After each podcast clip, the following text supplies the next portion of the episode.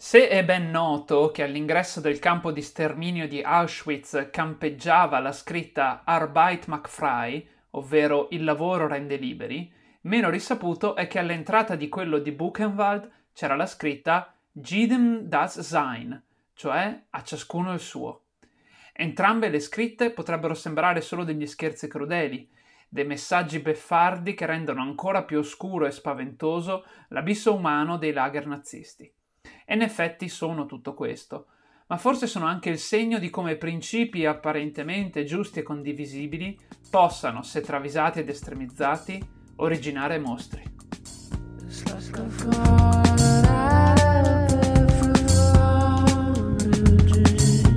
Brave New Work.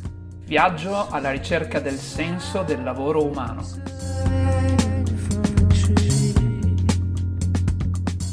Da sempre l'essere umano è conscio dell'esistenza della fortuna, ovvero che certe cose, buone o cattive che siano, accadono senza che chi ne viene coinvolto faccia davvero nulla per provocarle. Allo stesso modo, da sempre l'essere umano cerca di trovare una spiegazione a questi eventi, a volte come incarnazione del volere bizzoso o imperscrutabile di qualche divinità, a volte come giusto premio o punizione per una condotta, L'idea però che questa condotta possa essere misurata e che sulla base di questa misurazione si possa organizzare una società distribuendo premi e punizioni è una concezione molto recente, figlia dell'approccio scientifico alla società, eh, un approccio che tutto cerca di quantificare e a tutto cerca di dare una ragione. Oggigiorno, per determinare se l'attribuzione di un premio o del beneficio di un colpo di fortuna sia una cosa giusta o meno, la convinzione granitica e quasi universale è che tale giudizio dovrebbe basarsi sulla quantità di merito del beneficiario di questo premio o colpo di fortuna. Ma cos'è esattamente il merito e come si può quantificare per decidere chi ne ha di più o chi ne ha di meno? La convinzione che il merito dovrebbe essere alla base di tutta l'organizzazione sociale sembra un concetto inattaccabile. Chi vorrebbe essere operato da un chirurgo poco abile o chi invece si opporrebbe al principio di premiare il più meritevole? Oppure ancora chi non vorrebbe vedere al potere la persona che ha dimostrato in passato più capacità e abilità in un ruolo simile o nello stesso ruolo. Quindi a prima vista la meritocrazia sembra un principio inattaccabile e che si oppone all'aristocrazia, per esempio, cioè il potere perpetuato per diritto di nascita o conquistato con la forza e la violenza. Però se si guarda bene dentro il concetto di merito e di meritocrazia si possono trovare non poche contraddizioni. Per esempio, come potremmo definire il merito? Credo che potrebbero essere tutti più o meno d'accordo nel definirlo come una combinazione di talento e impegno, anche se non sappiamo bene in che quantità.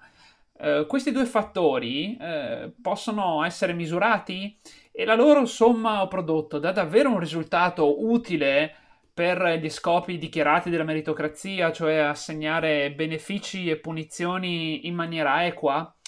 Vediamo un po', partiamo dal talento. I più tendono a pensare che il talento sia una caratteristica innata, qualcosa che hai dalla nascita, oppure non ce l'hai. Eh, se è così, però, sembra una caratteristica antimeritocratica per definizione, perché appunto viene data alla nascita. E perché dovremmo premiare qualcuno solo perché ha già avuto la fortuna di nascere con certe abilità o capacità?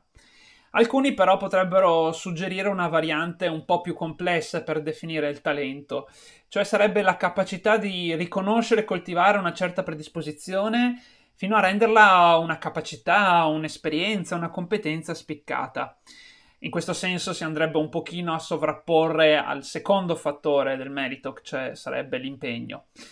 Però se è così, non possiamo negare che al mondo ci siano persone con molte più opportunità di altre di scoprire le proprie inclinazioni e di coltivarle. Un figlio di una famiglia ricca ha molte più possibilità di conoscere e provare più discipline di uno nato in una famiglia povera e anche di avere maestri migliori e più opportunità per eh, competere in maniera sana e farsi notare. E soprattutto comunque è più facile che viva in un ambiente culturale più prono a incoraggiarlo nei suoi tentativi. Quindi la parte legata al talento dell'equazione eh, che risponde al merito già comincia a scricchiolare, ma proviamo a vedere invece l'impegno.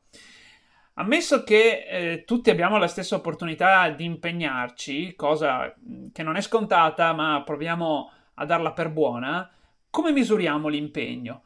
Il criterio meno ambiguo per misurare l'impegno sembra essere il tempo, cioè per più tempo hai fatto un'attività vuol dire che più tempo ti sei impegnato, più tempo hai investito e utilizzato per raggiungere un risultato e più grande ti deve essere riconosciuto l'impegno che ci hai messo. Eppure, anche questo sembra un'altra contraddizione in termini rispetto al concetto di meritocrazia. Perché dovremmo mh, premiare qualcuno che ci ha messo più tempo di altri a raggiungere un risultato? Anzi, semmai sarà chi ci ha messo meno tempo a eh, essere privilegiato no? in molti contesti. Per esempio, perché dovremmo premiare un ragazzo benestante che eh, ottiene una laurea in dieci anni mentre invece una madre single che ottiene una laurea breve in tre anni eh, dovrebbe essere meno meritevole. Quindi, chiarito il punto che il tempo eh, in cui si è protratto l'impegno non può essere da solo un criterio per misurare la quantità di questo impegno, qualcuno potrebbe replicare che si può invece misurare l'impegno sulla base dei risultati raggiunti. Ma anche qui siamo sicuri che questo si possa fare senza ambiguità? Cioè, come si misurano i risultati? Se ci si pensa bene, al fondo della valutazione della qualità di un risultato c'è sempre una valutazione soggettiva e d'altronde non potrebbe essere altrimenti. Per esempio, un giornale scandalistico che vende molto è più meritevole di una rivista di grande qualità e approfondimento? Oppure un impiegato che produce un certo numero di documenti rapidamente è più meritevole di chi nello stesso tempo ne produce meno ma con maggior cura? E se invece quest'ultimo è più meritevole, chi decide la qualità dei documenti prodotti? Il capo o il cliente? Insomma, alla base del concetto di meritocrazia ci sono due ipotesi apparentemente logiche e verosimili, ma entrambe false. La prima è che i meriti delle persone siano facilmente identificabili e misurabili e abbiamo appena visto che le sue componenti come talento e impegno non sono né indicative di un vero merito né effettivamente misurabili oggettivamente. La seconda ipotesi, o meglio dire il secondo postulato alla base della meritocrazia, è il fatto che eh, sia il mercato il meccanismo più efficiente nel riconoscere e premiare i meriti. E questa concezione si basa però su un grave equivoco, cioè che il mercato non premia il merito, ma il valore. E le due cose non sono le stesse. Mentre il merito è un concetto etico, individuale, soggettivo, il valore invece è un concetto sociale ed economico, se non oggettivo, quantomeno oggettivizzabile, perché è l'esito di un accordo tra diverse parti su appunto il valore di un oggetto, di un'azione o di un risultato. Nessuno si sognerebbe di dire che una multinazionale del tabacco ha grandi meriti, eppure ha un grande valore economico. Così come nessuno sosterrebbe che un truffatore che propugna schemi piramidali dovrebbe essere lodato e premiato, eppure non di rado alcuni di questi truffatori riescono a creare iniziative di grande successo e valore economico. Insomma, il merito esiste, ma non può essere misurato oggettivamente, né nel suo processo né nei suoi risultati. Di conseguenza, l'idea di organizzare la società in base al merito è fallace, ma non solo, può essere anche pericolosa, perché se c'è una vasta convinzione che il caso, la fortuna abbiano un ruolo marginale nel distribuire il successo e le ricchezze, così come eh, la posizione sociale di nascita, allora ci si convince che chi è ricco o chi è famoso o chi è di successo sia tale soprattutto per merito, mentre, eppure peggio, chi è povero e marginale lo sia per demerito. E questo processo eh, di eh, convinzione della società, della giustificatezza delle posizioni sociali delle persone, comincia prestissimo, già dalla scuola in cui si pretende di dare una voto oggettivo all'impegno e ai risultati degli studenti, con eh, l'effetto di spesso perpetuare le differenze eh, sia di opportunità che di classe tra eh, gli studenti e, e, tra i più giovani. Chi ha, infatti ha più mezzi e opportunità già dall'infanzia, più facilmente otterrà dei voti positivi. E invece chi parte da posizioni sociali o familiari più svantaggiate, più facilmente avverrà, otterrà voti negativi, proprio perché troverà molto più difficile raggiungere gli stessi risultati di chi invece parte avvantaggiato. Ciò può innescare una spirale di profezie che si autoavverano, per cui chi è già stato premiato più facilmente lo sarà ancora, dal momento che già ci sono dei risultati che ne attestano il merito. E invece chi non è stato premiato sarà più probabilmente ancora escluso e ritenuto poco meritevole. Si pensi anche alla eh, selezione del personale sulla base del curriculum. Molto spesso tante persone non sono selezionate per dei lavori perché hanno i cosiddetti buchi, cioè ci sono dei periodi di tempo in cui non hanno lavorato. E perché non hanno lavorato? Beh, magari perché hanno avuto una malattia in famiglia e non essendo di famiglia benestante non hanno potuto permettersi delle cure private e quindi magari tipicamente una donna ha dovuto rinunciare alla carriera per assistere i figli o un padre anziano. Ma proprio questa idea della meritocrazia e questo autoperpetuarsi dei vincenti impedisce in realtà di eh, dare una vera equità, cioè dando un'idea di uguaglianza si rischia invece di eh, non dare vera equità di opportunità. Cioè nello sforzo di far partire tutti allo stesso livello e di cercare di misurare tutti oggettivamente durante la gara, in realtà eh, perpetuiamo lo squilibrio che c'è iniziale tra le forze e in più usiamo delle valutazioni che diciamo oggettive ma che oggettive non sono per giustificare agli occhi di tutti la differenza dei risultati finali. Se ci si pensa, in un certo senso la meritocrazia è una risposta laica e terrena alla scomparsa delle religioni.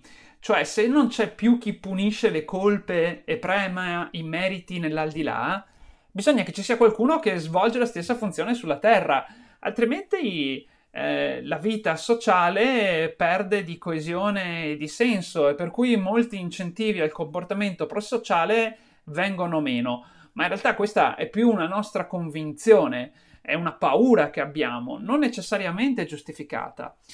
Non è vero, per esempio, che non dando più voti a scuola avremmo studenti molto meno motivati e profittevoli nello studio. Anzi, ci sono tante scuole che non danno i voti, eppure eh, gli studenti che ne escono sono preparati, anzi più preparati delle altre scuole. Allo stesso tempo, non è vero che se non diamo una parvenza di parità tra tutti i lavoratori, questi cominceranno a farsi la guerra e invidiare gli uni agli altri i risultati raggiunti. Perché questo? Perché le motivazioni interne sono da sempre più forti delle motivazioni esterne. Non dobbiamo risolverci tanto quindi a farci curare da medici incapaci, come dice eh, chi eh, sostiene la meritocrazia, o accettare che ottenere certi incarichi e certi ruoli di prestigio siano persone che non hanno grandi meriti. Eh, rifiutare la meritocrazia non vuol dire rifiutare il merito, vuol dire rifiutare la pretesa di poter misurare oggettivamente le persone e le loro vite. E fare questo non vuol dire rinunciare a incoraggiarle a migliorare. Anzi, i veri meriti, quelli più generativi di valore, non sono quantificabili, non hanno prezzo in un certo senso. Cose come la pazienza, la tolleranza, la generosità, la modestia, la forza di riprendersi da un momento sfortunato hanno un valore più di processo che di risultato e perciò hanno una dimensione più soggettiva che oggettiva e purtroppo proprio per questi non interessano al culto della crescita e le mettiamo invece come qualità secondarie eh, rispetto invece alla capacità di performance o di assertività o di capacità di essere leader come abbiamo visto nella puntata precedente. Per questo, piuttosto che organizzare la società attorno a una competizione per poche posizioni di potere e controllarne l'accesso, cercare di controllarne l'accesso tramite un'impossibile valutazione meritocratica, forse potremmo ottenere di più lasciando le persone perseguire le proprie inclinazioni, i propri valori, eh, le proprie competenze innate, facendo dei lavori che li soddisfano e lasciando a loro la possibilità di valutare i propri risultati e quindi i propri meriti.